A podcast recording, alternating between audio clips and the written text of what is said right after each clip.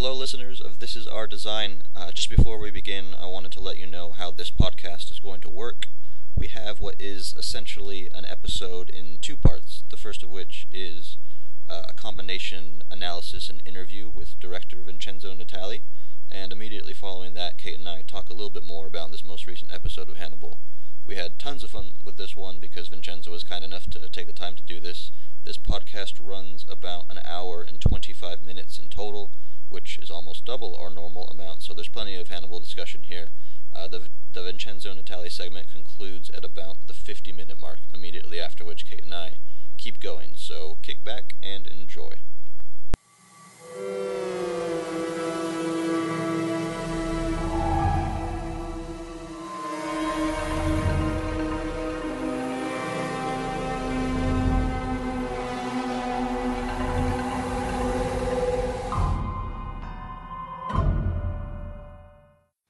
Hello and welcome back to This Is Our Design Sound on Sight's Hannibal podcast dedicated to Bryan Fuller's series based on the characters created by Thomas Harris. I am Sean Colletti, contributing writer at Sound on Sight, and I am joined, as always, by Kate Kulzick, TV editor at Sound on Sight.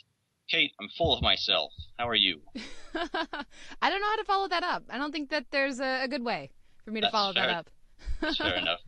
This week we're going to be talking about season two, episode 12, Tome-wan, written by uh, Chris Brancato, Bryan Fuller, and Scott Nimerfro, directed by Michael Rymer.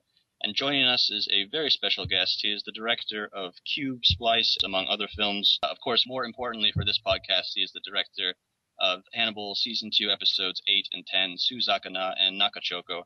Uh, we are very happy to welcome Mr. Vincenzo Natali. Vincenzo, thank you for coming on to talk with us. Oh, this is fun. Thank you, Sean. Thank you, Kate. All right, so we'll go ahead and get started because we're uh, a little bit limited on time. I wanted to begin by asking you, Vincenzo, about uh, loneliness, which I think is, for me, a really interesting concept in and of itself, but especially how it applies to Hannibal. And this has come up a couple times recently, and specifically in this episode in two different lines of dialogue. One in which uh, Bedelia says to Jack, Nothing makes us more vulnerable than loneliness. And then before that, when Will tells Hannibal, you're as alone as I am, and we're both alone without each other. And I wanted to know if you agreed with Will that both he and Hannibal are lonely characters. Yes, I think that certainly for Will, that's as far as I could discern, that came from the heart. And, uh, you know, Will at this moment in the series is a somewhat ambiguous character, and his loneliness is obviously one of the factors that is uh, bringing him and Hannibal together, ironically. Uh, so I think that's a very uh, insightful and, and truthful observation, Sean.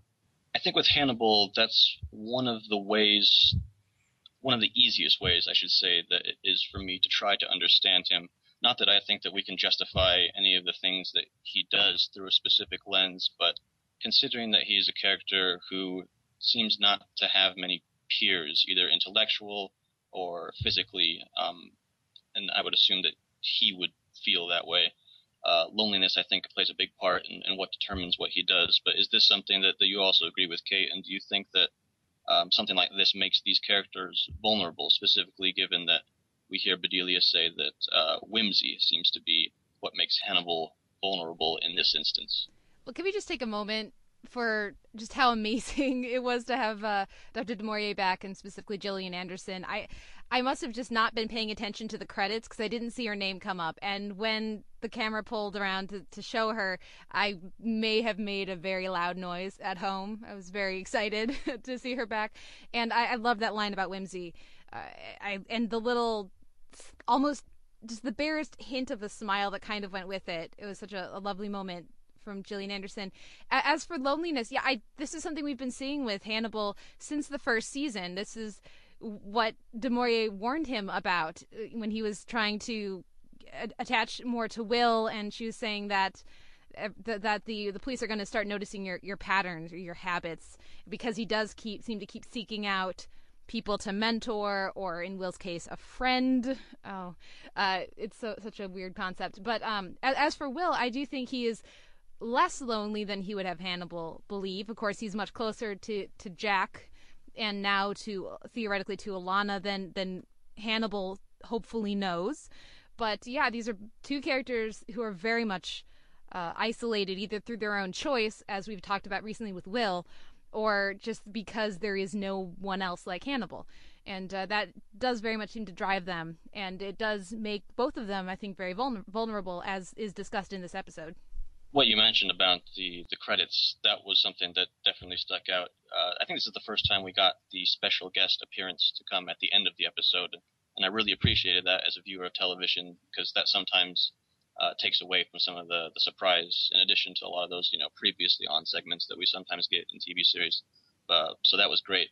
There's plenty of t- to talk about in this episode. I feel like we should probably address the the bigger things um, in the second half of it probably as soon as possible. So since uh, since Vincenzo, you directed the episodes that introduced us to the Verger siblings, um, have you enjoyed seeing Fuller's adaptations of these characters, and what do you think of the conclusion to their season arc in this episode?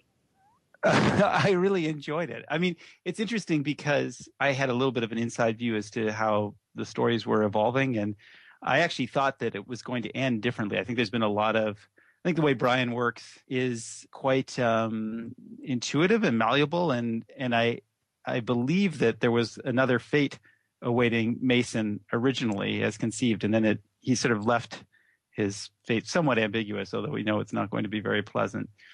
Um, but I think you know they're fascinating characters, and if anything, if I have any sort of regret uh, about their appearance on the show, it's just that they're they didn't get a lot of time. I wish there was they're so twisted and complex, and there's such an amazing family history. I wish I wish that there was more of an opportunity to be with them. Although I wouldn't be the least bit surprised if they show up in the next season. But uh, but yeah, it was really fun from my perspective having the honor and the opportunity to introduce them because even when I was shooting the first scene with them, I didn't know who Mason was going to be cast as. If you saw my first episode, which was number eight, um, we actually only see Margot clearly, and Mason remains this sort of enigmatic form in the background.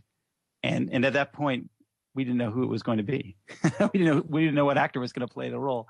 So it's it's been a really fun discovery process for me to see how that character took form. Um, and, uh, you know, I think Michael Pitt did an amazing job. He's a lot of fun. He's obviously having a lot of fun playing the part as well. So yeah, no, it's, I think, I think their, I think their, their conception is somewhat different than the Thomas Harris books from what I know. I actually have to confess I've never read the books. I've only gotten that information secondhand, but I, it sounds like Bryan departed certainly with Margot, um, but in a, a, very interesting way that segues nicely with the A story between Will and Hannibal.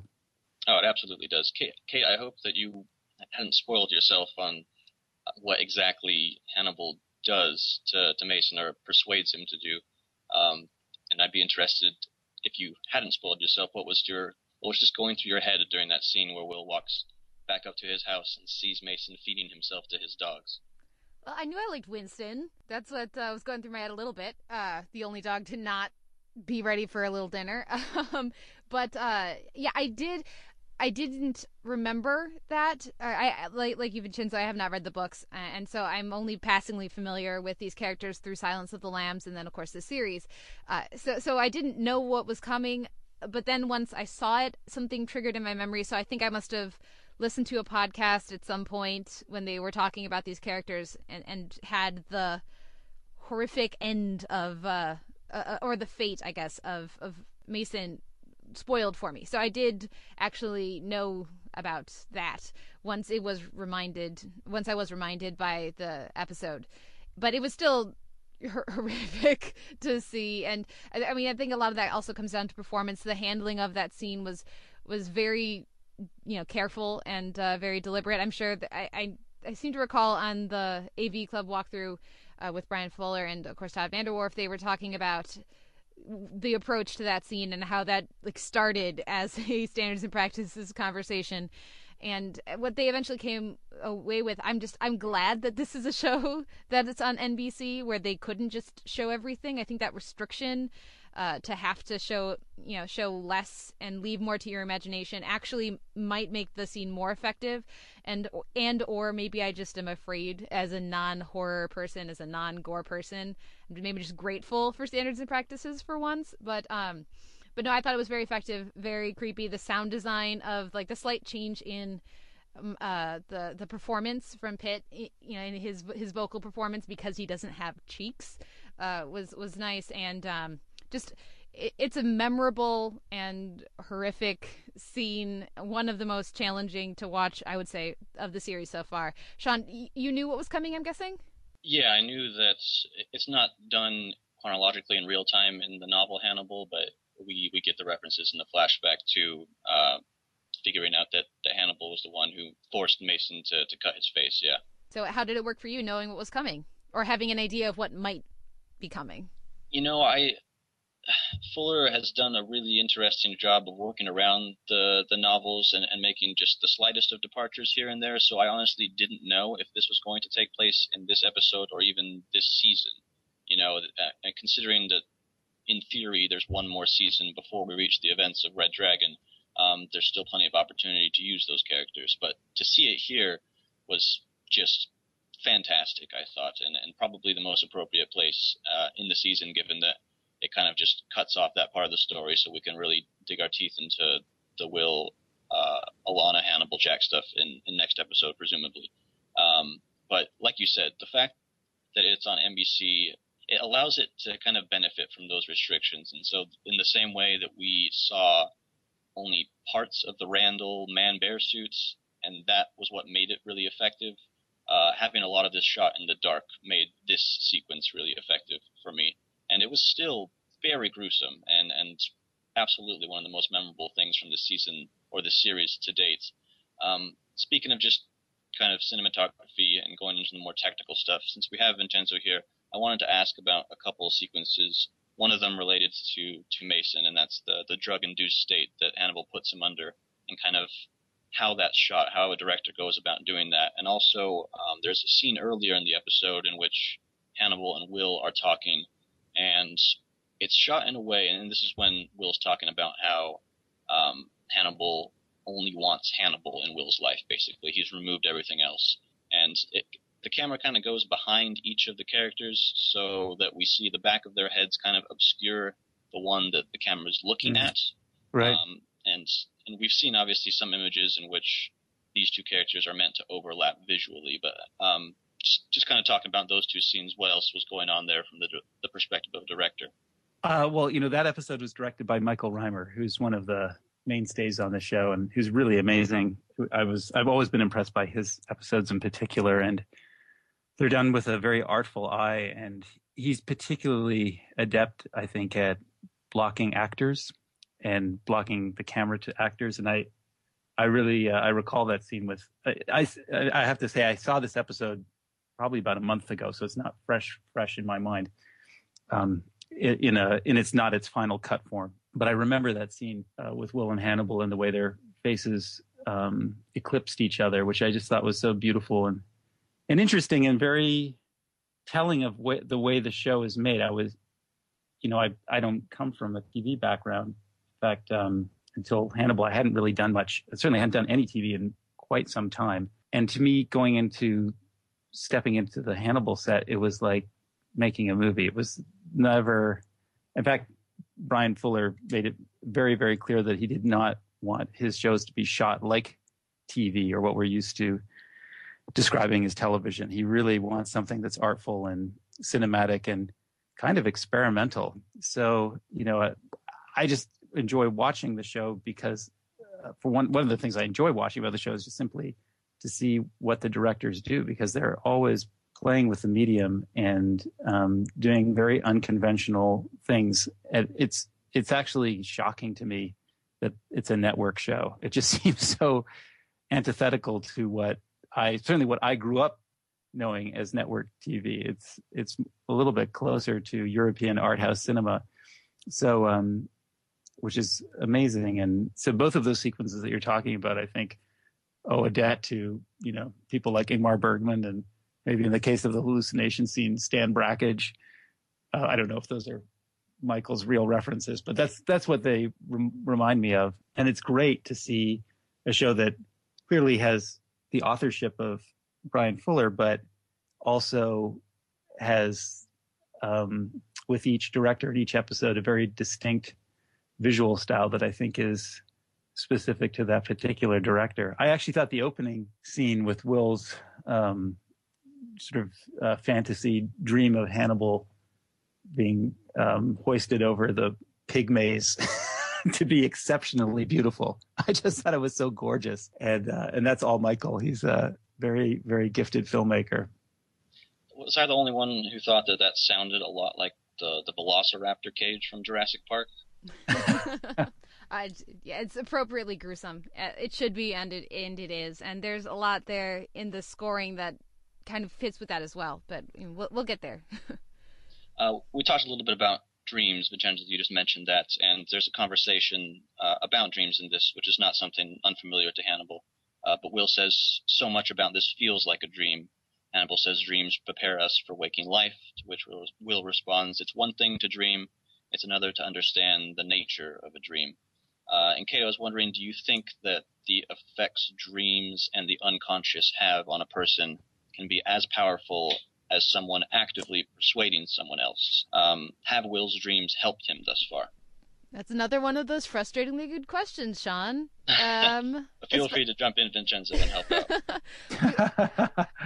yeah, he does this to me every week. Um, you're, you're asking some fairly heavy stuff. Well, I, I think the this particular dream that I keep coming back to all season because we weren't sure what to think of it when it happened is that that dream of Will's when he's in in the the institution and he doesn't see the Wendigo, he sees Hannibal beckoning him back into his cell. Because I still don't know that I have a handle on precisely what that meant. Um, so when I'm thinking about Will's dreams recently, I guess of course the most recent dream we saw was was with Freddy um, his you know nightmare about that. And because I, I think a fantasy is different than a dream because you have some control over if you're imagining something if you're actively imagining something you're engaging a different part of your brain than if you're allowing your subconscious or, or if your subconscious is sort of playing as it does when you're in a dream state. And so I, you know there's there's a different element there but uh, certainly if you remember your dreams i never remember my dreams but if you do remember your dreams they can be significant. They can give you a window into what you're thinking about and what's going on in your life if you want to you know examine them or sometimes a banana is a banana. Um, but uh, I, I mean i wouldn't i wouldn't put anything in will's dreams on the same tier of significance to, to his actions as any of the stuff that uh, hannibal's been whispering to him through the chrysalis. I think that's fair but i also think that were it not for some of these dreams and and Will seems to have them with frequency. I'd be worried because we've talked about how, how Fuller has set up this kind of narrative sleight of hand that some viewers really aren't sure to what degree Will is succumbing to what he's pretending to be, and, and I wonder if without those dreams and those nightmares kind of pointing out just the the kind of natural evil that is Hannibal Lecter, if he would be even just slightly more tempted to to go to that side or that version of himself that, that Hannibal's trying to craft. Um, again, it's something that's been brought up before, but it's it's rather interesting subject, and um, I think that they expanded on it a bit in this episode. I have a question for Vincenzo quickly. What do you think about about these different types of dreaming or or fantasies that we see from Will? Because of course I'm thinking in in the the Will's design that the episode that which is of course the second episode you directed of the show this year, uh, we get his projection where he's sort of talking to Randall or to half saber-toothed tiger, creepy, whatever Randall. How how would you relate his projections or conversations that he has with himself when he's visualizing to a dream to as compared to something like the fantasy sequence we get from him this week? Well, I, you know, I think it's there are different um, shades of gray when it mm-hmm. comes to the dream sequences in the show, and I actually think for me, the whole show is a dream. It's just, you know, it's definitely outside the bounds of what we would consider normal reality. And which I think is necessary in order to accept some of the things that go on in the show. So, uh, you know, in the larger sense, I would say that it's a, what Will is experiencing is kind of a dream within a dream. If we, if we sort of take the point of view that the whole show is somewhat dreamlike.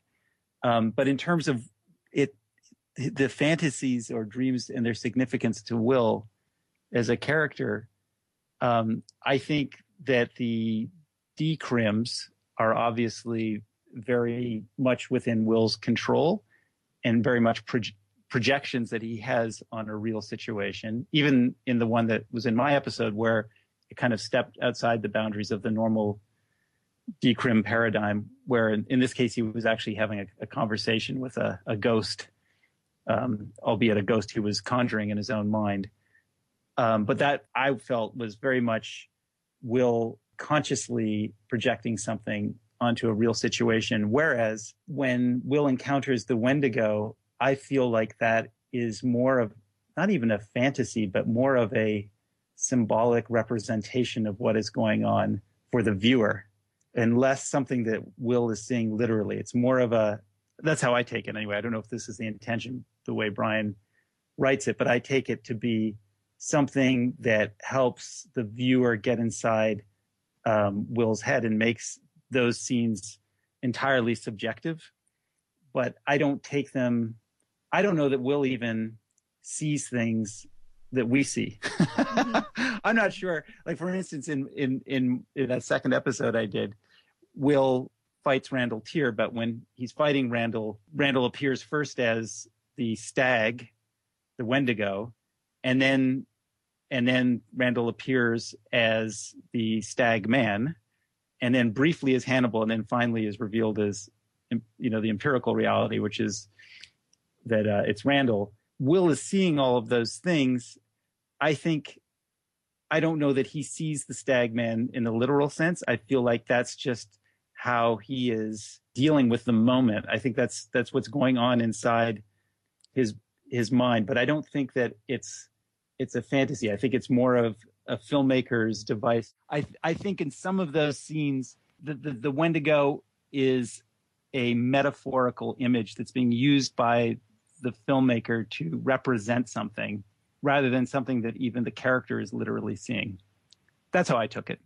Some of these dream sequences or these dreamlike sequences, I think, really stand out in our memory as viewers of this show across several weeks. And um, there's a conversation between Jack and Hannibal in this episode that I think works rather rather well on the meta level uh, when Hannibal's serving that that really elaborate Ukrainian meal to him. Uh, they talk about life in terms of being uh, a series of moments that can be taken out of context. Uh, we know design is a big thing in this series, uh, but Kate, do you think that this story, this overall Hannibal story, uh, works perhaps even better as a series of moments rather than as a larger unit?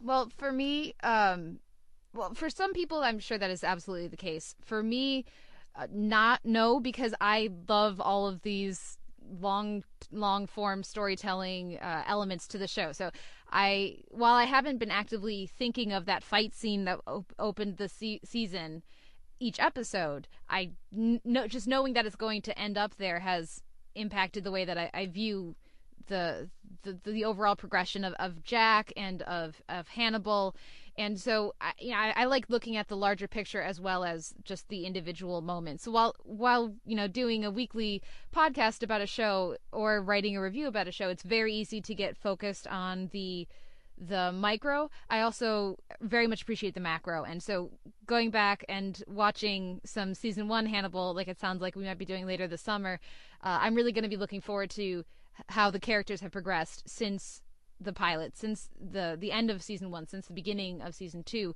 and so yes, I'm sure for some, definitely there are moments that are that are far more uh, significant to them than maybe the overall progression. But just from the way that I prefer to view television, uh, it, it that is not you know where I wind up finding the greatest pleasure. I think I might be one of those people as far as Hannibal goes, but it's strange because one of the, the moments that I would point to is obviously the season one finale and specifically that last scene, and a lot of that impact comes from that season's worth of buildup. Uh, but then I look at something like the the teacup shattering and then coming back together, and that was easily one of the most memorable uh, moments for me, and that works entirely uh, out of context. All you need is basically that comment that Hannibal gives about that meaning, but there's not necessarily like story that needs to be surrounding that. Uh, Vincenzo, do you think of the Hannibal uh, episodes that you've seen as pieces of a much bigger story, or do you kind of more remember and focus on the the smaller moments? Uh, well, I think it's you know it's both, and that's what's so magnificent about the canvas of a TV series, where it's just it's so novelistic uh, as compared with a movie, which you know at maximum of two and a half hours seems quite limited in the range of storytelling that you can have.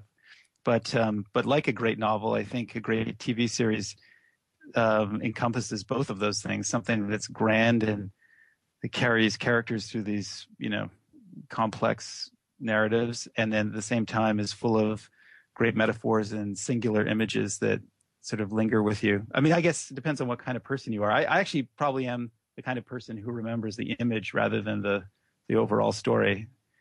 So speaking, uh, coming off of that, speaking about images and moments, I also wanted to look at kind of just the, the general structure of this episode because for me, I think it was the first thing that stood out.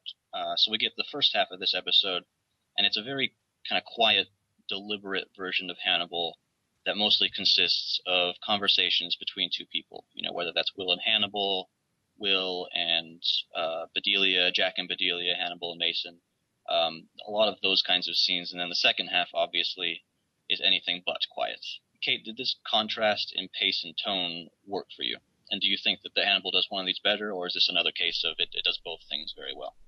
Well, I do think it does both pretty well, and the this is a show that is very good at action when it decides to do it. It doesn't always go there, but you know, watching that very brief uh, un- unfortunately, disappointingly brief fight scene um, in Hannibal's office, just because Mads Mikkelsen is so good at action. Uh, so watching him just do a little bit of stunt work there, uh, as well as I'm sure the stunt choreographer and all of that, was really exciting and fun. Um, I think it's very good at that, but this is a show that for me does come down to those conversations, and I was struck by the the directorial choice to have so many of those conversations in just close-ups on pro- on profiles, cutting back and forth. Uh, we see that with Bedelia. We see that when she's talking to Will, and when she's specifically later when she's talking to Jack. But we also see that regularly in in Hannibal's office. And actually, the fact that they don't do that immediately with Mason's uh, first scene really contrasts the relationship Mason has with Hannibal with what he has with Will because Mason is goading Hannibal and just being such a dick uh, throughout that that first scene. You know, the those those contrasts that I was seeing were actually between the various conversation scenes rather than between the the action sequence or the suspense sequences later in the episode. I had one more question before we kind of talk a little bit more generally about the show and, and directing because we have Vincenzo here. Um, there's a exchange of dialogue between Hannibal and Mason in that scene that you've just mentioned, Kate. And uh, Hannibal says Margot's happiness is more important than her suffering. And and Mason's response is, "You say that as though the two are mutually excu- exclusive." And Hannibal believes that they are. We've talked a little bit before on this podcast about how Hannibal sees the beauty in most things, including death. So I was, I guess I was just a bit surprised to hear that he believes that there can be no happiness in suffering because that seems to me like a very Hannibal thing to believe. And I was wondering, Vincenzo, if this rang true for you for that character and, and what you thought of these two things kind of being incompatible as concepts. Well, you know, I probably should have watched this episode um, yesterday because I, I don't have it so freshly in my mind. But so, so I'm taking this a little bit um, uh, out of context, but I I suspect that Hannibal said that because he has great sympathy and affection for Margot, and he really hates Mason. So I I don't. Again, I, I'd love to see the scene to make sure I'm understanding it in context. But I I suspect I think your observation is is absolutely true and is one of the reasons why Hannibal is such a magnificent character and Mads is such a magnificent actor for that character because he's so ambiguous and you know he really he walks the line between just absolutely pure evil and then kind of a godliness that is and a sophistication and um sense and and a, a, actually has a sensitivity that is very admirable and attractive. So you know to, to the point i think what's so great about the character is that he's such he's such a seductive interesting erudite amazing cool guy that uh, you he really begins to make you question your own sense of moral values. Uh, so, uh, in ter- in relation, so I, I think your observation is really great because it's true. Hannibal might be the kind of person who would say, you know, suffering and beauty go hand in hand, and you can't have one without the other, and they're all entwined and they're beautiful and wonderful. I, I suspect in this particular case, and he might say that in another context, I guess is what I'm getting at. In this particular case, I, I imagine it's because of his feelings for Margot and his absolute hatred for Mason that he's he's taking a what we might consider a more conventional view of things.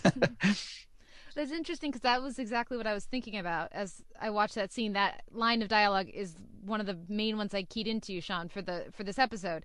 And what I was thinking about as I was watching it is I actually had the exact same uh, interpretation of Vincenzo, where it's he's very colored by his hatred of Mason and his affection for Margot. What I was trying to decide, though, and I'm I'm not sure where I've fallen it, and Sean, I look forward to hearing your thoughts, does Hannibal realize he's being a hypocrite with that statement or not? Because he's caused so much suffering to uh to Will and to so many people. He has to have seen the suffering he caused Will. I mean, he he he interviewed him in the insane asylum. He saw that you know he's he has to realize that he's caused suffering to people that he supposedly cares about.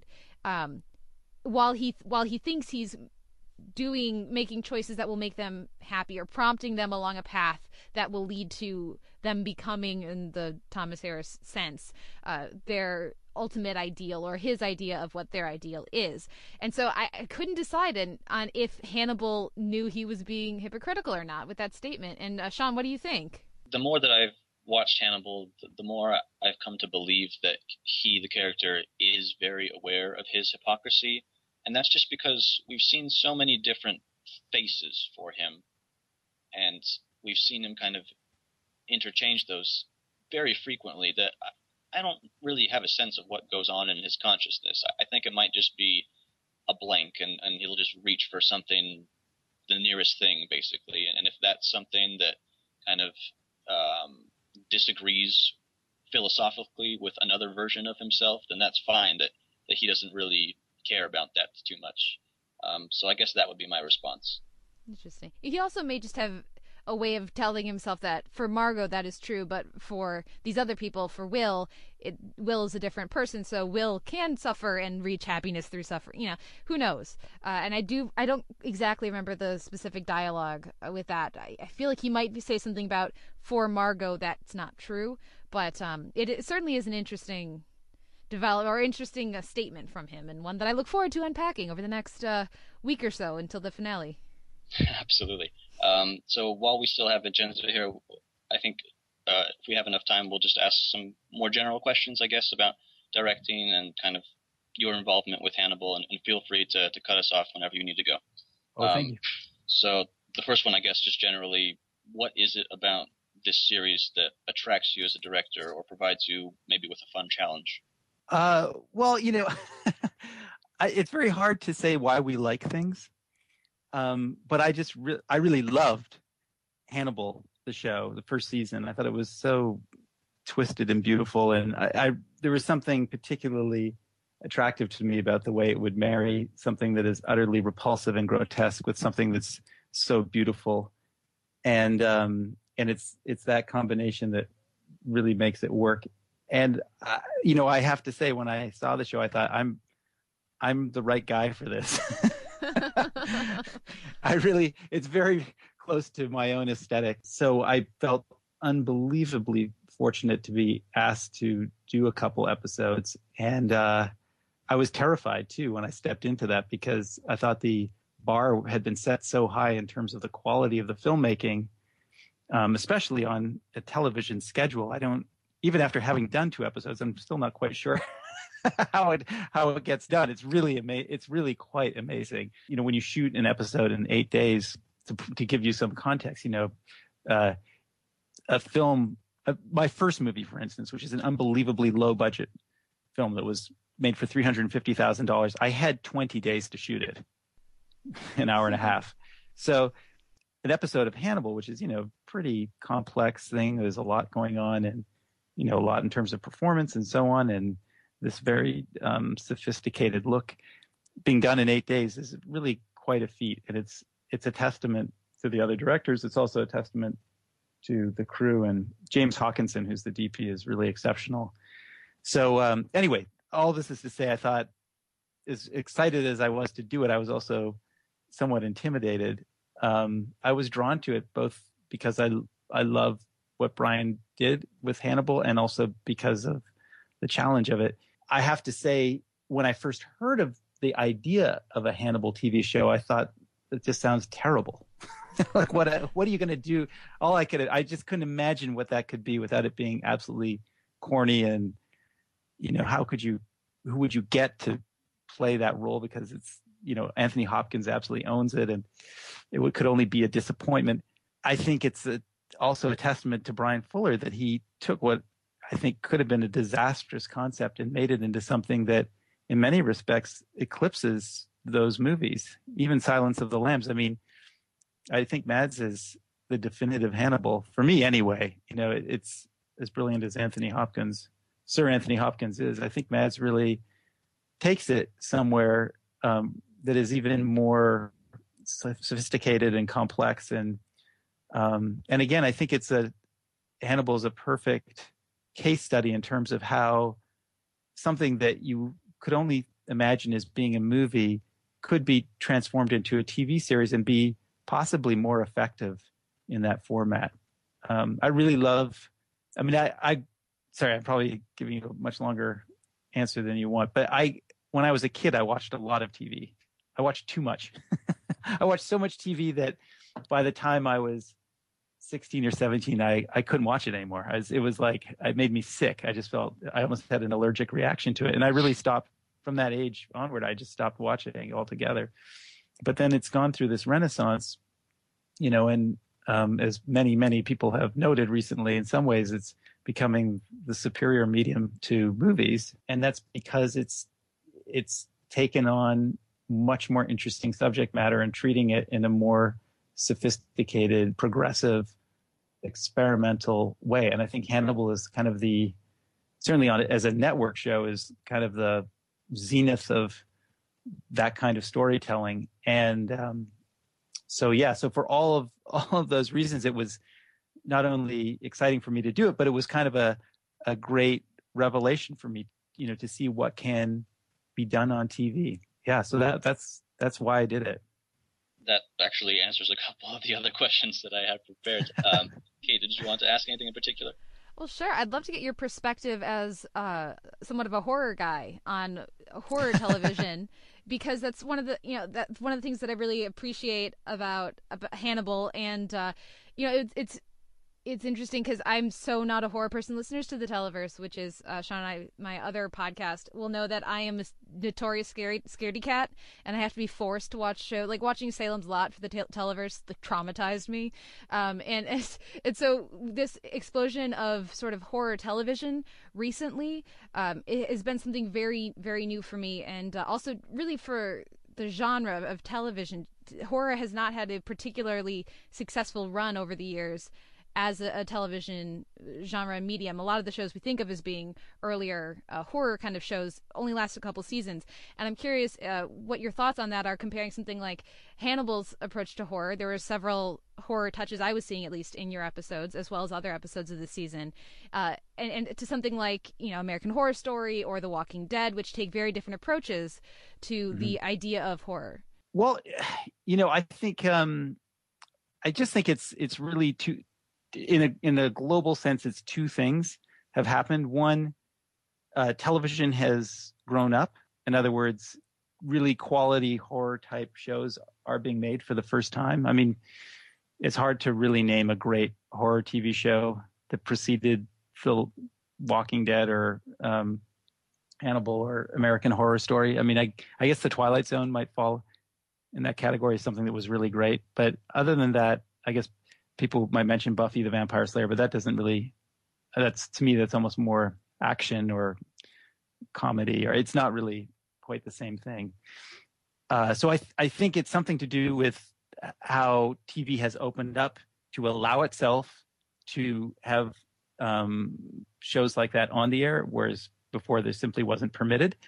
And then I think it's also um, that there's a new generation of people who have a real love for that genre and um, they just didn't exist before. It's it's a generational thing. It's probably a chicken and egg thing. I, I don't know which came first, but um, but I'm sure it's those two things uh, in collusion.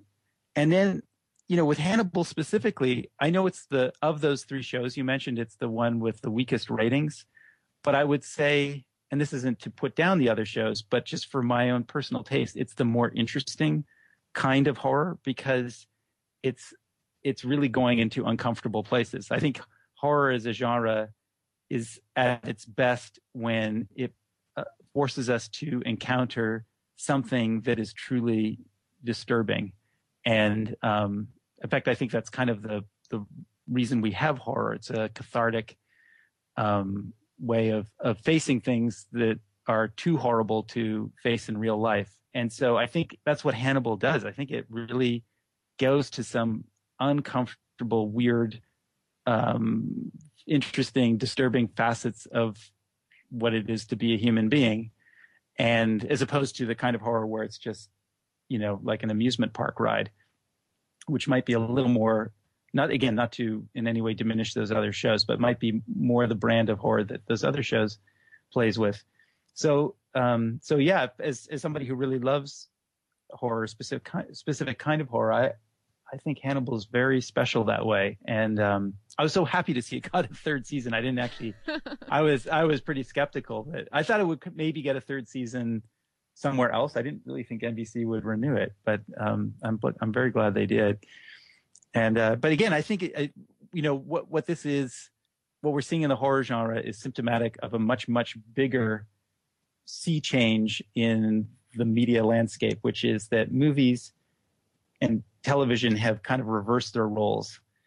Um, I mean, if you had, if someone had gone into a time machine and traveled back 10, 15 years ago and said to me, in the future, Star Wars will be awful and Battlestar Galactica will be great, I would have laughed at you. But that's sort of what happened. And I think that says a lot about what's going on in, in the movie world and the TV world. And there's a very it's a complex formula um, that has led us to this point.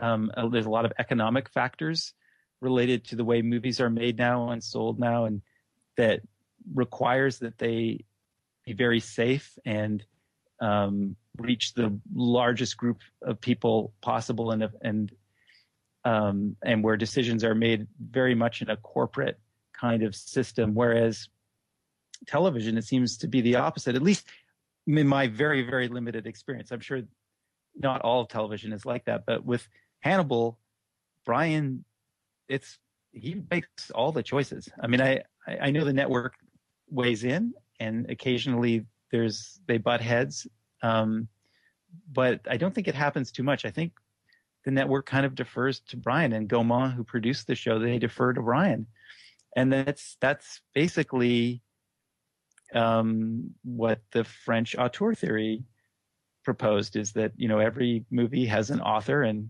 generally speaking, the, that author is the director. In the case of TV, it's the showrunner, and great art comes from authors. It doesn't come from committees. So, unfortunately, what we're seeing in the film world is committee filmmaking, and what you get is kind of bland, and and so it seems like TV is the place where people are making art Who would have thought? It's just so bizarre. It's completely weird to me. Uh, but uh, you know, so what? Great. As long as it's being made somewhere. This is probably a, a, foolish question, but would you be interested in a project similar to this this year? True Detective uh, was on HBO, and it had one writer and one director for all 10 episodes, which I believe is not the approach they're taking next year. I believe next season it's going to have several different directors. But would you be interested in a, a project like that? That is a, a shorter run TV show, but a weekly show, but all directed by yourself uh, or as a collaboration with just a handful of people? Yeah, no, I think it's so beautiful. I love that. I mean, I, that's what I always thought TV should be it just it just never was. You know, it was for the longest time, TV was procedural, and it was basically you knew what you're going. It was like a Big Mac. You know, you knew what you're going to get every week. It was always the same thing, and it sort of repeated in variations over and over and over. Um, but I always thought, well, what TV should be is it should be like a novel, you know, because movies you know, there's many, many cases of of great novels um, not translating well into movies, and often the reason for that is simply because movies can never really be more than three hours. I mean, that's the absolute limit, and usually, especially these days, it's it's got to be closer to two hours. So, so what ends up happening is, you know, a lot of the book gets thrown out or distorted in the process of trying to squeeze it into that time frame. It always made sense to me that TV's TV series or miniseries should be like novels. They should have that uh, expansiveness, and uh, and so now that's happening, and it's really, I mean, it's so exciting. That is very exciting to me. I think the whole True Detective thing is kind of a watershed moment because um, I, I love that form. I think that's a very, I think that's you know using TV the way it should be used, like doing doing something that you can you can't do in a movie. So it's yeah, that's that's really cool. I'd, I'd love to do something like that. The last thing I do want to ask though is, are there any? Do you have any recommendations for us? Are there any shows that we should be watching, or that our listeners should be watching? I'm sure you're very busy, probably don't have any, anywhere near as much time as we seem to have to watch TV. But is there anything you'd like to make a pitch for? Uh, you know what? Well, I'm still. I kind of having said all this, I live a little bit in a media blackout right now because I have a two year old son. so I'm very, I'm tell you, I'm really, really up to date on Curious George. Nice. And, uh, and Word Girl and pretty much anything on PBS, um, which are, you know, actually pretty good shows, but, um, probably not what your listeners are interested in. So no, unfortunately I can't. The only thing I could do is I could do a shameless self plug for, um, a show that I've done that's very obscure, but you can see the first episode that I wrote and directed for free online called Darknet, and uh, it's a it's something that I don't think we've seen in a long time, which is a horror anthology series. And uh, I wrote and directed the first episode. The other five episodes were written and directed by different directors and writers, and um, it's really fun and twisted. Uh, I like to think anyway. And it will be right now. You can see my episode online. You can if you're in Canada and you mm-hmm. subscribe to the cable network um, super channel, you could watch it there. But I think in the relatively near future, it'll be available um, through a mainstream outlet in the states. So, so that's I rarely do this, but that is a, a grotesque, shameless piece of self self promotion. we love anthology series, so that's well, definitely something that we'll have to look out for. Uh, and now, Sean, I'll stop talking. that's all right, and uh, and I'll ask you in just a moment to do some more self promotion. But just really quickly, if I can ask, can we expect to see you for season three of Hannibal? Have you expressed interest to, to Bryan Fuller? Oh yeah, yeah. No, I would kill to do it. I, th- I think that's going to happen. I'm pretty sure. Perfect. Nice. yeah, no, right. it's, it, it's yeah. I feel very, as I say, I feel extremely lucky to be a part of that. So uh, this is usually the time where we ask our guests to kind of point our listeners in the right direction to their work online. But obviously, you do not do TV criticism. So um, if there are any uh, projects that you're working on that you want to plug or anything else um, that our listeners can get a hold of through the internet. Uh, oh. If you want to mention any of that. Well, you know, once again, Darknet. Uh, and if you want to watch Darknet, there's different ways of sort of uh, absorbing it. One is you could just YouTube it, but we also have the conceit of the show is that it's an anthology show, but um, within each half hour episode, there are multiple stories, and the the sort of hub connective tissue for these stories is a website called Darknet. So if you log on to darknet.com, excuse me, darknetfiles.com, then you will see the same, same website that the characters in the show see, and you can interact with that website in various ways. It's pretty creepy. Um, and then there's a link on that website for information on the series and, as I said, the first episode. So that's probably the, in terms of my online profile, that's probably the best place to go. Well, thank you very much for that and for coming on once again. Um, Kate, where can our listeners find you online? You can find me at the Televerse on Twitter and at Sound on Sight and the AV Club, where I'm writing all sorts of different reviews and uh, an article. So check me out there, drop me a line on Twitter or the theteleverse at gmail.com if Twitter's not your thing. And you can find some of my written reviews, including Hannibal, over at TVOvermind.com. Otherwise, they will appear, uh, of course, at Sound on Sight. Kate and I will be back next week to talk about the season two finale, which we're very excited about uh, Mizumono. Until then, thank you again, listeners, for tuning in. This has been another episode of This Is Our Design. All right, we're back after Not a very long pause at all. Uh, Vincenzo only had a certain amount of time in which he could talk with us, and we really appreciate that he made that time at all. Uh, but Kate and I are going to talk just a little bit more about the episode Tome-wan because we have a couple other things, or maybe more than a couple other things that we need to address because there was a lot in this episode.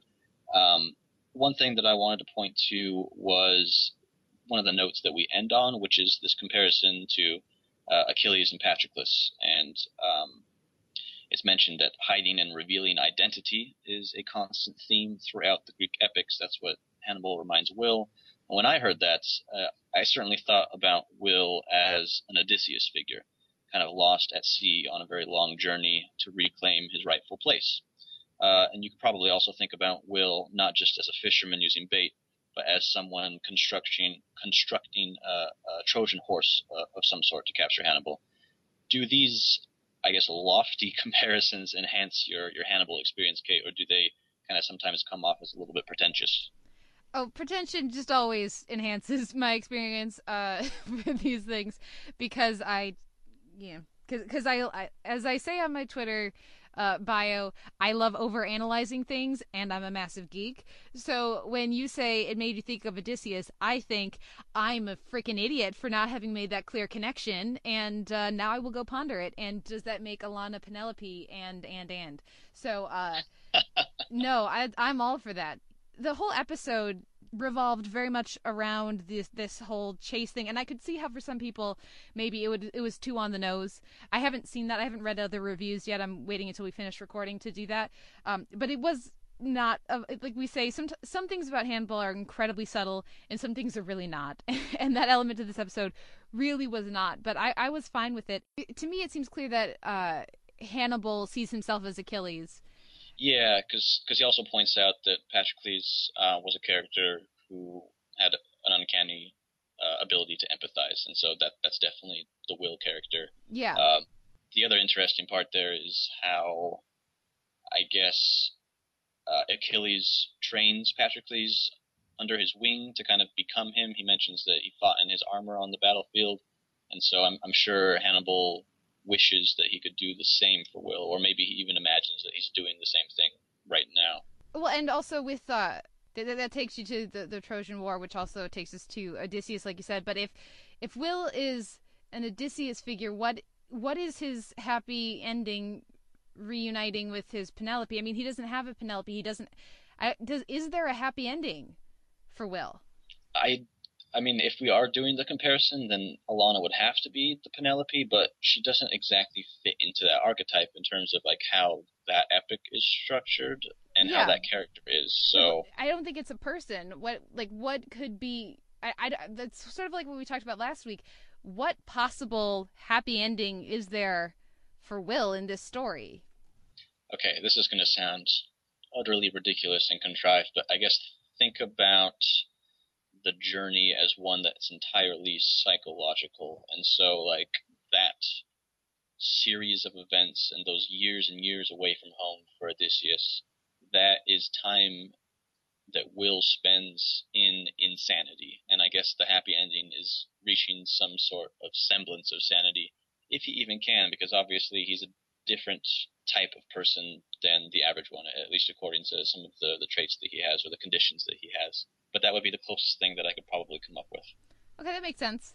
Yeah, I think that I think that fits that fits nicely, and um, a series of trials, especially because if you think of the various, as opposed to the various um, serial killers that that Will has helped to capture as the the the trials that he has to endure, less of that and more as the progression of his relationship with Hannibal as the series of trials. I think it fits particularly well. But um, no, I think it's an interesting and a, a well thought out comparison.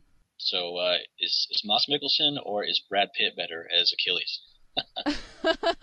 well, I didn't actually see that one, uh, so I, I I know what I would instinctually say is the answer, but I don't want to, you know, give a review to something I haven't seen. So I will leave that's, it to our listeners.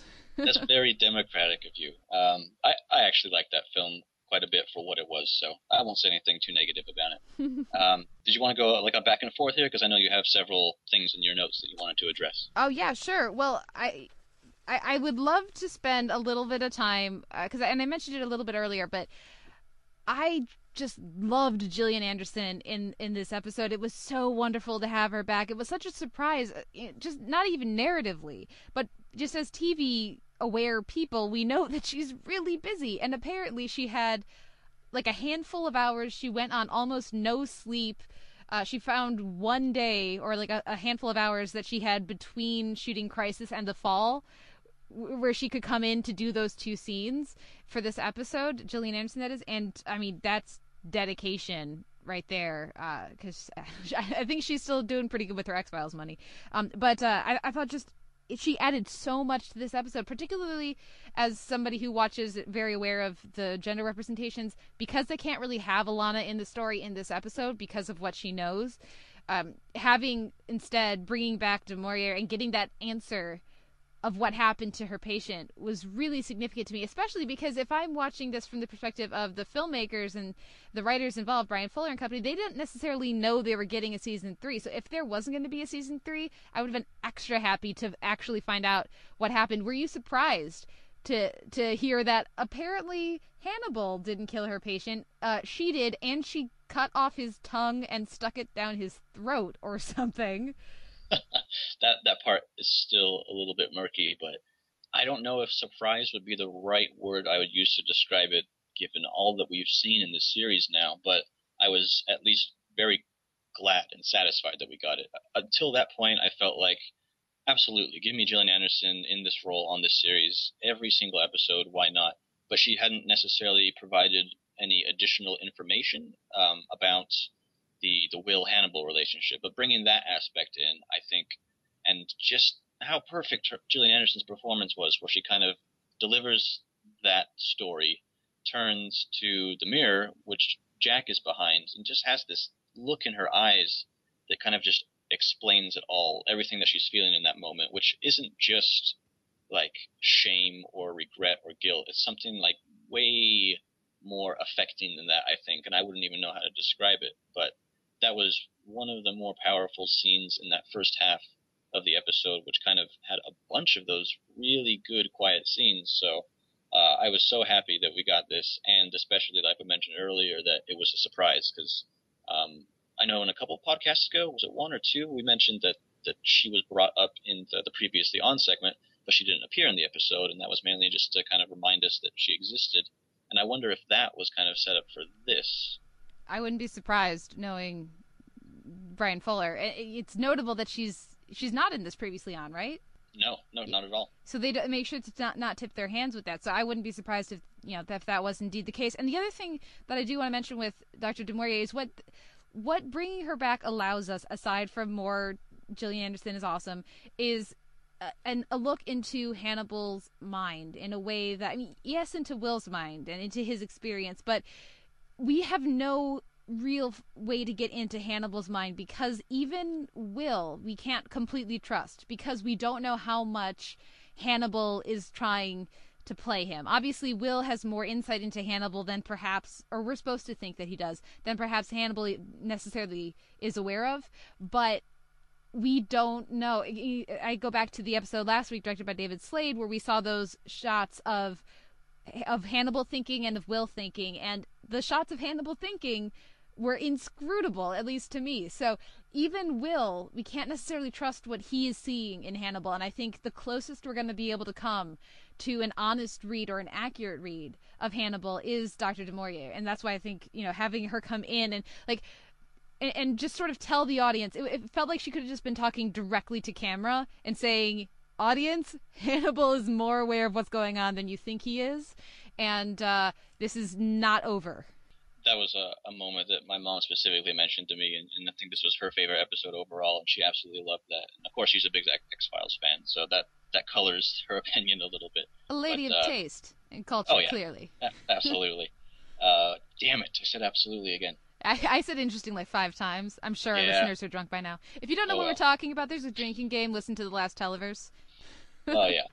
The the other thing that I was kind of speculating in my review for this episode was what is her place going forward? Because it seemed like okay, so Jack says that he's a good fisherman too, and brings Will to her.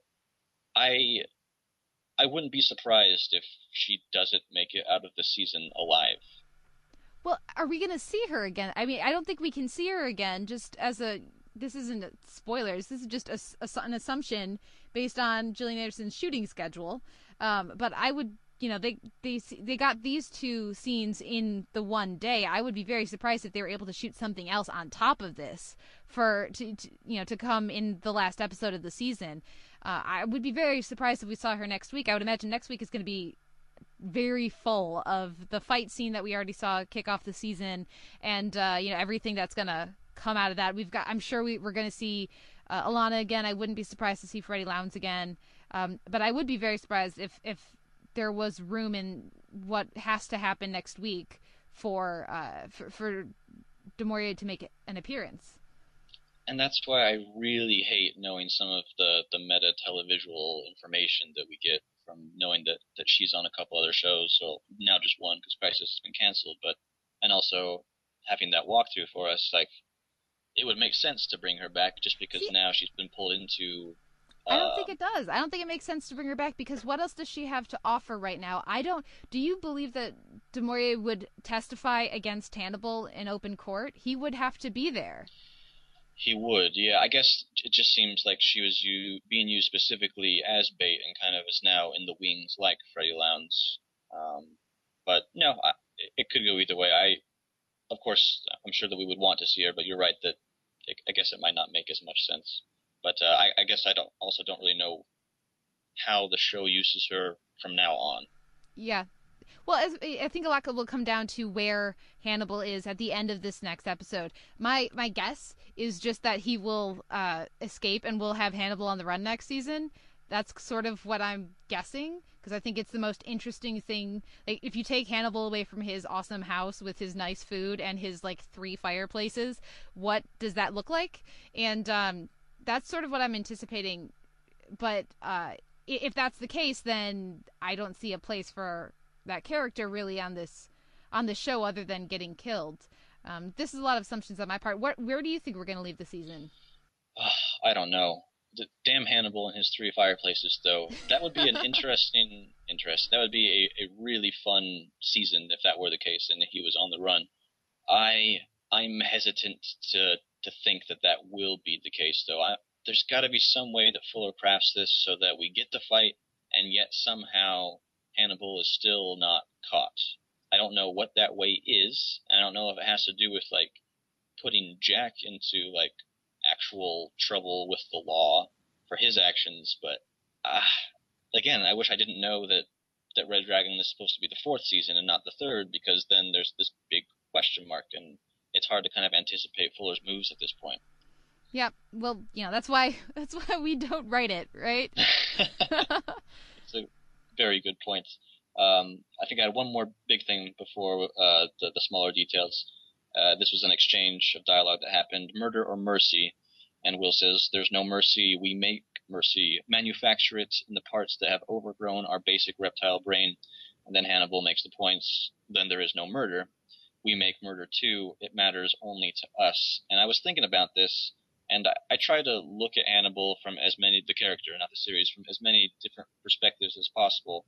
Um, I know this is somewhat of an odd question, but if you could think about not having the capacity to understand the concepts of murder and mercy, basically, if you were in a state of innocence, would you change? Would that change how you feel about Hannibal and his actions? Is, is awareness what makes him so terrifying? Hmm, okay. Because we've gotten like a lot of animal comparisons, right? And so those are entities that are devoid of, of that facility or faculty, and that has kind of affected certain colorings of Hannibal for me. But I don't know if like a child, for instance, would sense the evil that is Hannibal Lecter. There has been a lot of animal imagery in the series, and with in relation to Hannibal, very specifically, a lot of fish imagery, and we get a little bit of that this week. We got we got more of it a few weeks back um, in actually one of Vincenzo Natali's episodes when as uh, Hannibal pre- prepared that trout. But there has been a lot of a lot of that imagery, and so I think it's a natural connection to make. And if if you take away awareness, I would have to agree that Hannibal's crimes, his atrocities, lose their significance because they lose their their malice and they lose everything that frames them. And so they just become another thing that happens. But i don't think you can truly take awareness away. And so uh, i guess that's where i would go with it. Yeah i think it's an interesting idea but i don't think it's something that we can really have a full understanding of necessarily of course this is off the top of my head because this is a lovely complex nuanced brilliant question that i was completely unprepared for because uh, i apparently drank stupid juice this morning um but yeah, I don't. I think it's a good. It's an interesting take on the character. If if Hannibal is not, he's not a person in the sense that we're used to, and so how does then how do the laws of society and humanity relate to someone or something that is outside of it? I drink the stupid juice every day, so don't worry about that. I, I don't even know how I'd answer my own question in this case. I guess it's just another take on ignorance is bliss to some extent, but I find that idea slightly disturbing that there is a, a frame through which the dog barks really loudly. There is a frame through which Hannibal is not what we think he is in terms of being this demonic villain of sorts, I guess, and, and you have to view it through that animalistic animalistic objective perspective. Uh, but you're right, it's not necessarily one that we can relate to or empathize with, or that might even not be useful in, in this circumstance. But it's something that I thought the episode brought up, which was interesting. Uh, another thing the episode brings up, as it does in every episode, lots of stuff having to do with music that I know nothing about. So that'll take us to this installment of Kate's Classical Corner. What can you tell us about the scoring in Tome-wan? Well, there are three classical pieces that are used, uh, featured prominently, one right after the other. So, first we have Mozart's Concerto for Violin number five, which is a piece of standard repertoire for violinists. It's one of the pieces that every violinist learns. So it's a very familiar piece to me. This was the second movement, and interestingly enough, this this was used in the scene of Hannibal preparing the meal that he has with uh, with Jack. And interestingly enough, this is the Turkish uh, concerto. And of course, Turkey is across the Black Sea from the Ukraine. It was a Ukrainian dish featuring fish that would go in water. I thought that was a fun little, completely, I'm sure, random element to, to that song. But that was a a selection from the adagio, which is the the second movement or the slow movement of that concerto. They use the portion of the piece leading right up to the cadenza. A cadenza is a a soloistic um, showpiece area or portion of a piece uh, of a concerto or a larger work that is just the soloist by themselves without any accompaniment. So the orchestra drops out, the piano drops out, whatever it is, and it's just the the soloist. So as as Hannibal is preparing the the meal, we have some solo stuff, but we also have the orchestral accompaniment featured prominently. And then as he goes to present the dish at the table, the cadenza comes in. I was a little bummed that it got so soft because of the dialogue. You have to have dialogue. Um, and so we couldn't actually hear much much of the cadenza, but that that is one of the that's the first piece featured. It's a, a, lovely version of that piece, and then that leads directly into the Chopin Prelude, uh, Opus 28, number two, which was the song that was used as they transitioned from that meal to uh, to Will preparing food for his dogs. And it was uh, transitioned very specifically. Hannibal says, uh, Whoever is chasing whom, I'm going to eat them. And there's sort of a chuckle, and then it cuts to the and that's when the the Chopin comes in. The Chopin, of course, is much more dissonant. It's it's much more challenging than the Mozart is. It's a, a very short piece, very simple piece, a deceptively simple piece. It's very challenging to play at the highest levels because it is so simple. But it has this very uh, almost plain melody in in the the right hand of the piano.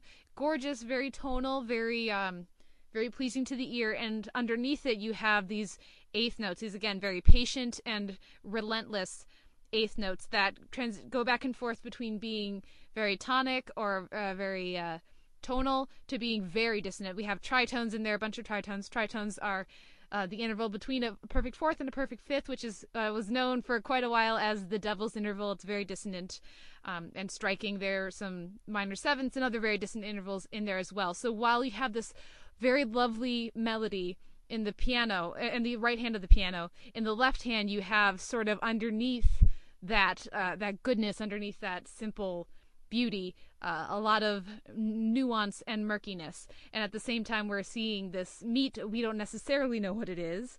And we realize later that it is dog food and not people, like we might initially expect with this show.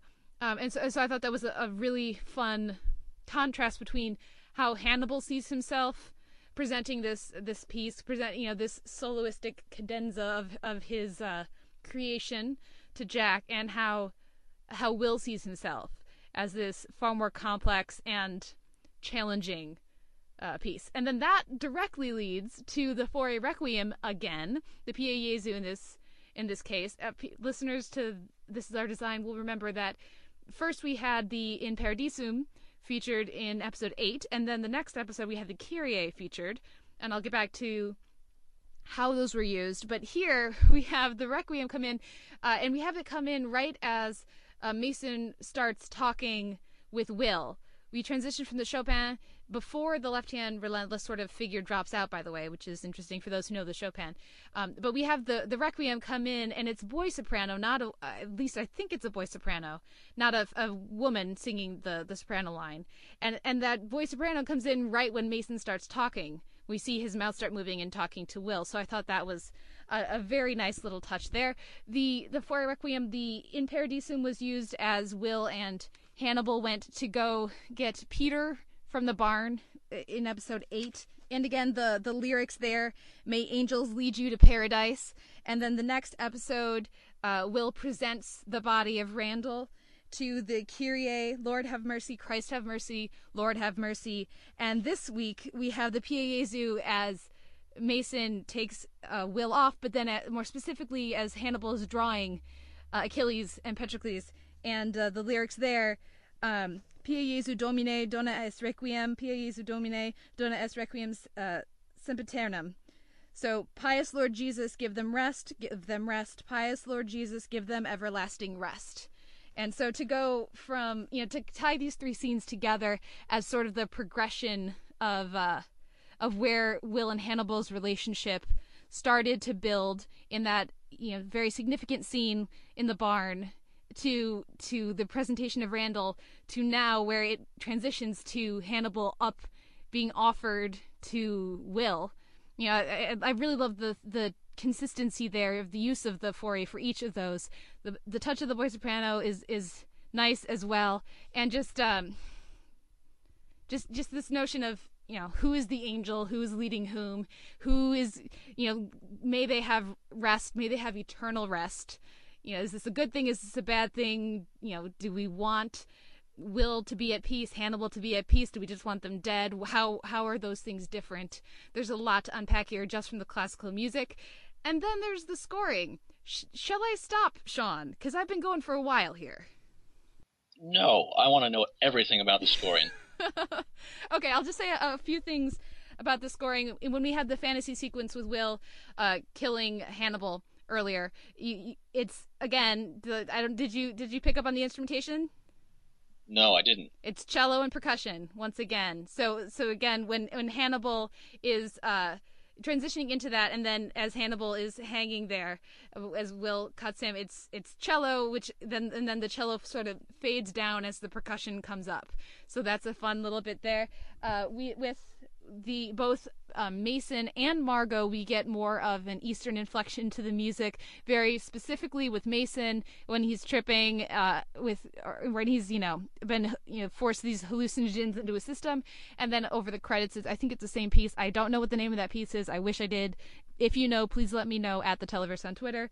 Um, but even earlier, when when Margot is uh, looking look examining her scars. There's uh, more of an Eastern sound to the pizzicato and the string used there. And then the the final Will and Hannibal scene at the end of the episode features a nice uh, bit of sort of chimes uh, to, underneath it that feel very much like a sort of a grandfather clock kind of a sound, a, a, muted, more distant, but that that sort of sound to it, which I thought was a nice contrast to, of course, their first scene together in in therapy this uh, this season after Will got out. There was this sort of rat a tat back and forth, strong percussive hits between their dialogue. Here we get that as well, but it's these gentle chimes, a reminder that time is is is coming down. They're running out of time, and it, you know there's there's only so much they can put off the inevitable, and which of course we also know to be inevitable because the season opened with it, and that's that fight scene, that the confrontation with Jack. We know that has to come, and the scoring is telling us that as well. And I did remember the this. I promise this is the last thing for Kate's classical corner this week. When we come out of the the fantasy for Will and and Hannibal says, uh, "What did you see?" or something like that. The scoring for Will is this very simple piano line, and I swear it's been used on the show before. I couldn't figure out where. I thought it was when Will first went home after the asylum, but it's it's not. That's different scoring.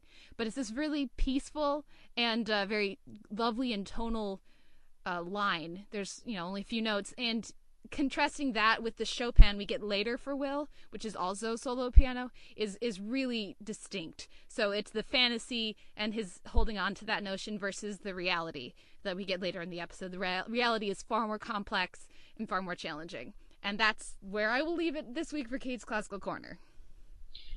Ditto. I agree with everything you just said. And those were my thoughts as well.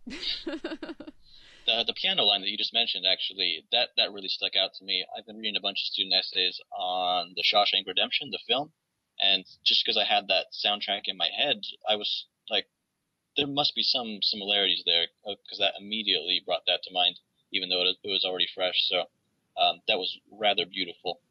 Uh, but we'll move on to the devil in the details, and I have I think five or six of these. Uh, I'll begin by pointing out something in the script. So I come from a, a writing background, and I, most of the, the, details that I key in are usually like syntax or word choice. And um, Jack says, "Don't let empathy confuse what you want with what Lecter wants," and specifically using Hannibal's last name here, where we almost always have heard Jack call Hannibal Hannibal or use the term doctor. Um, there's this there's definitely uh, an obvious defamiliarization going on now that he knows who Hannibal really is. So I thought that that was a really um, effective note. Nice.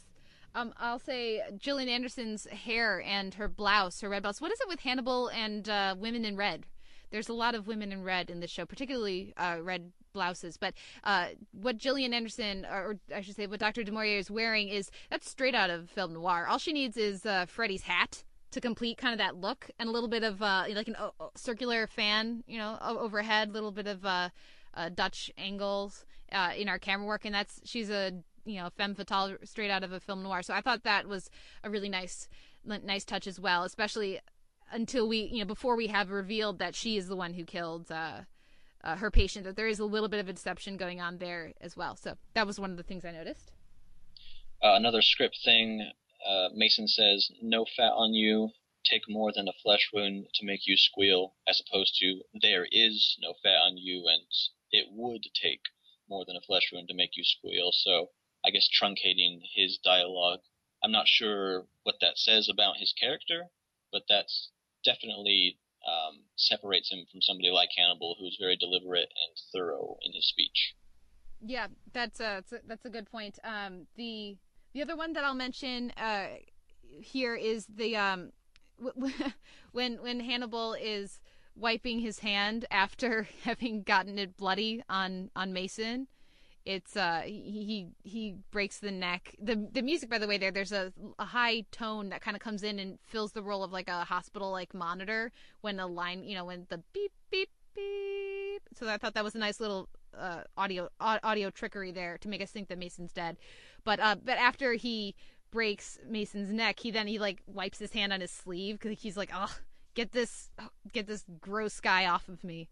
I thought that was a, a fun little little touch uh, I guess something slightly related to that was when Hannibal's pouring the wine. I noticed that a little bit came down the side of that decanter, and I'm wondering if he did not notice it, because it seems like Hannibal is the kind of person who would not want anything to spill at all. So that was a very, very small moment of imperfection on his part.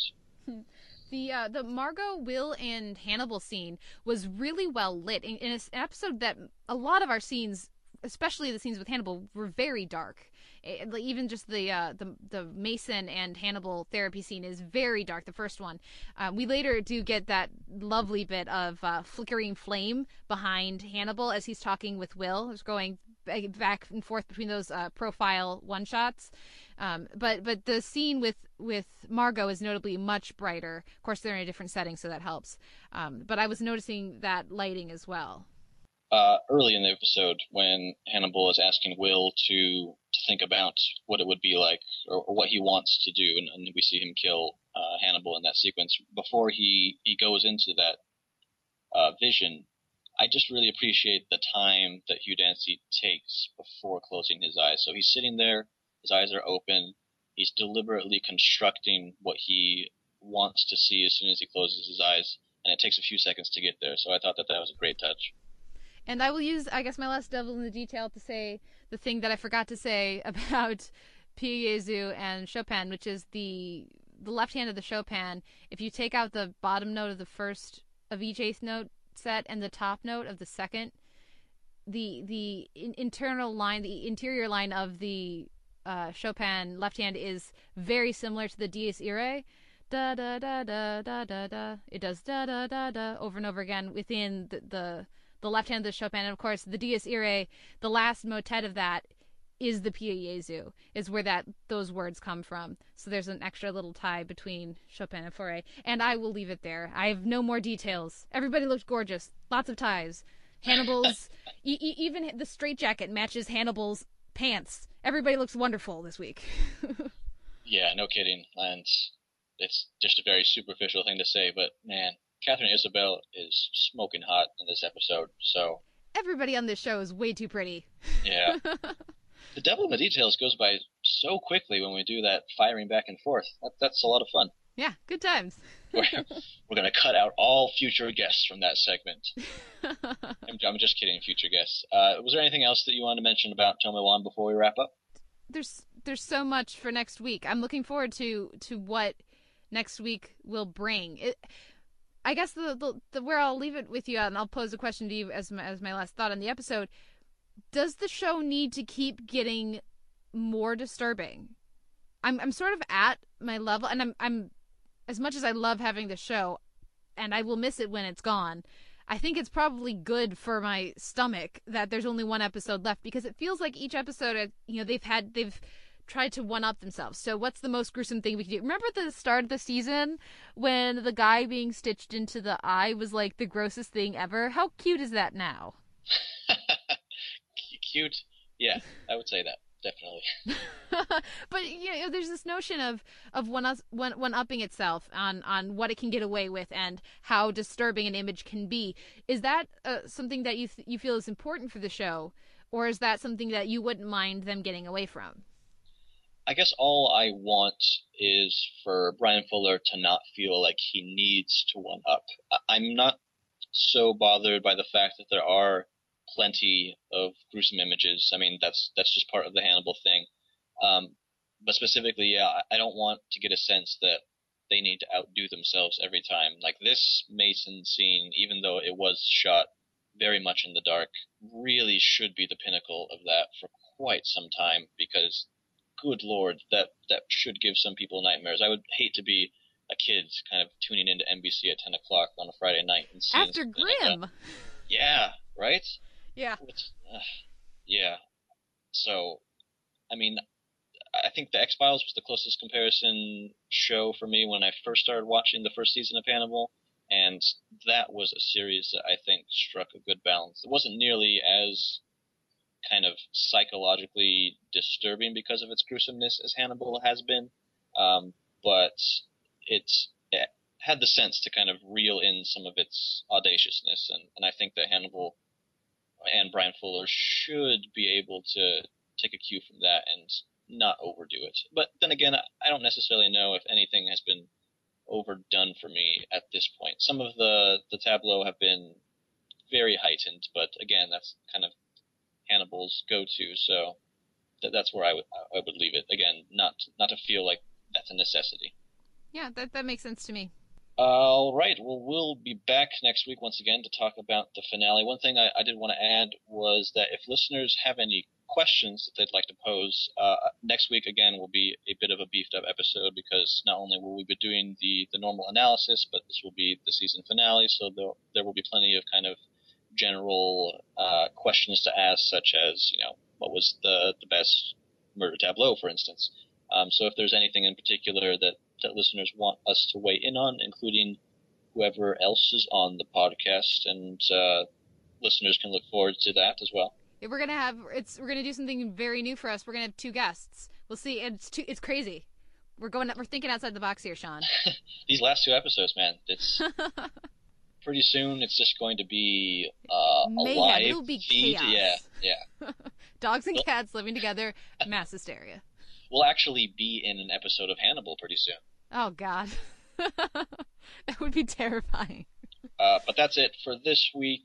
Once again, thank you to Vincenzo and Natali, and we've already given our information about where you can find us. So this has been a enhanced and enlarged episode of This Is Our Design.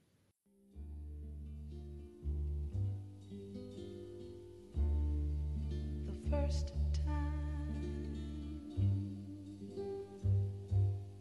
ever I saw your face.